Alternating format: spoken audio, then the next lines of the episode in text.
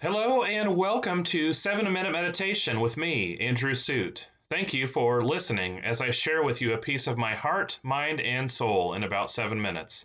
Today is a seven minute message episode where I share a sermon I preached. Inspired by J D Waltz, The Christian New Year, which you can find at my dot seedbed dot com, today's is a message about awakening for the first week of Advent.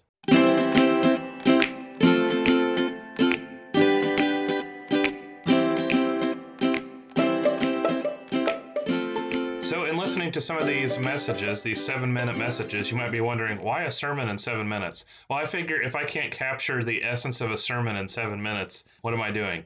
So let's see if we can do that here with this first in a series for Advent. So there's a lot to unpack in seven minutes. So let's get our timer started and see how we do. And away we go. Well, I want to say maybe where you're listening to this, it might be around the first Sunday in Advent. It might not be. You might be listening to this at some other time, but if it is, Happy New Year. As you may or may not know, Advent is actually the beginning of the Christian New Year. And so J D. Waltz in his book summarizes these moves through the Christian calendar or the church calendar through Advent. And then we have the Christmas or the Epiphany season more specifically. Then we have Lent. That comes up after that, and then the Easter season, the Pentecost season, and finally the Kingdom season, which leads us back to the first Sunday of Advent after we end with Christ the King Sunday, the Sunday before Advent. So we've got a pattern of descent and ascent, up and down in these these seasons of the church. So we think in terms of the Adam, Adam, or the first Adam. Adam and, and all of us as human beings strive to ascend. We strive to accomplish. We strive to essentially be like God. We want to be the gods of our own lives. And so that is often followed with descent. For Adam, it's literally followed with an exile from paradise. And so Jesus Christ shows us the exact opposite.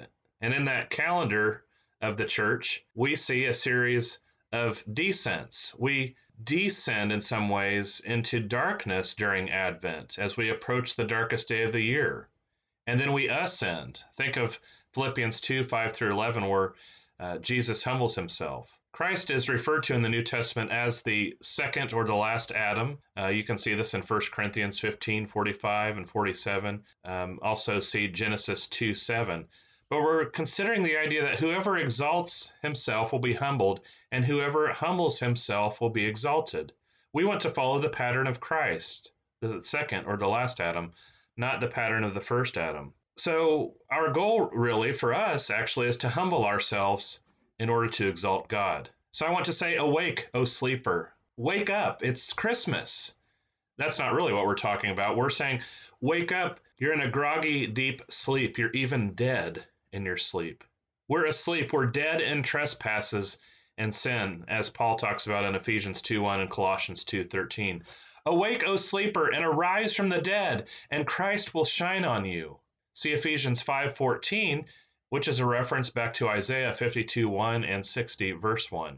It's time to wake up. Do we understand this present time that we live in? Romans eight eighteen. If you're listening to this in twenty twenty, this is an Advent that has been very different. So how has twenty twenty increased our joy, our anticipation of Jesus coming? Or has it increased this? Are we all too caught up in anxiety and fear? Are we relying on government electing the right or, pun intended, the left political candidate to make the world right? I wonder if, and I'm not trying to get political here, did we back the wrong candidate? And I'm not talking about Trump or Biden in twenty twenty. I'm saying, are we so focused in on our politics and our government that we forget we should be concentrating on Jesus Christ? Remember him saying that Christ is Lord or Christ the Savior is born is to say that Caesar, the powers of this world, are not Lord. Jesus is Lord. We are also looking to the second coming, and I'm not sure if we do that very well. And in that coming, Isaiah nine six, we think of this in Handel's Messiah. For to us a child is born, to us a son is given, and the government will be on his shoulder. So, are you ready for twenty twenty to be over with? I can't count the number of times people have said that.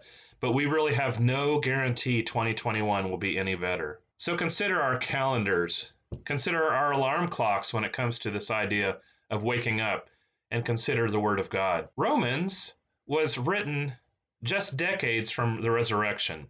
The followers of Jesus Christ were already drifting off to sleep, as in the Garden of Gethsemane. Jesus said in Mark fourteen forty-one to the disciples, "Are you still sleeping and taking your rest? It is enough. The hour has come. The Son of Man is betrayed into the hands of sinners. How much more so are we asleep after two thousand years?" In Romans thirteen eleven through twelve, we see pictures of this gospel-driven hope of Christ's return. And in Luke twelve fifty-six, we read, "You know how to interpret the appearance of earth and sky, that is, the seasons, but why do you not know how to interpret this present time?" We see in this time, and don't talk about it very much, about Jesus returning a second time. Famine, disease, war, catastrophe, all things that are prophesied. And men loved darkness rather than light because their deeds were evil, we see in John three nineteen. Have we forgotten? Christ has come, Christ has died, Christ has risen, and Christ will come again. The words of the Apostles' Creed. The day is at hand. We certainly need to wake up. So the antidote is to do what, not what dishonors God, those things that leave us dead in our sin. It is union with Christ, which overwhelms our sinful nature, satisfies our soul, satisfies our soul, and fills our life with expectation, God's will, and the very power and the presence of the Holy Spirit. So when it comes to our clocks and our calendars, what do we do? Why do why what are we to do? Why do we use a calendar? Why do we use a clock? Well, we use it to do the things that are urgent, J D Waltz talks about. That's the clock. Versus the important things, those things we need to schedule and put on our calendar. Versus what we really need to focus on is the ultimate, God's Word. And so when was the last time we started our day with or gave God a blank slate to fill? We are already so stressed, scheduled. Think busyness as a virtue. It's time to reschedule or maybe unschedule and get in touch with the ultimate. It's time to uncompartmentalize Jesus as Lord of our lives, our calendars, and our clocks.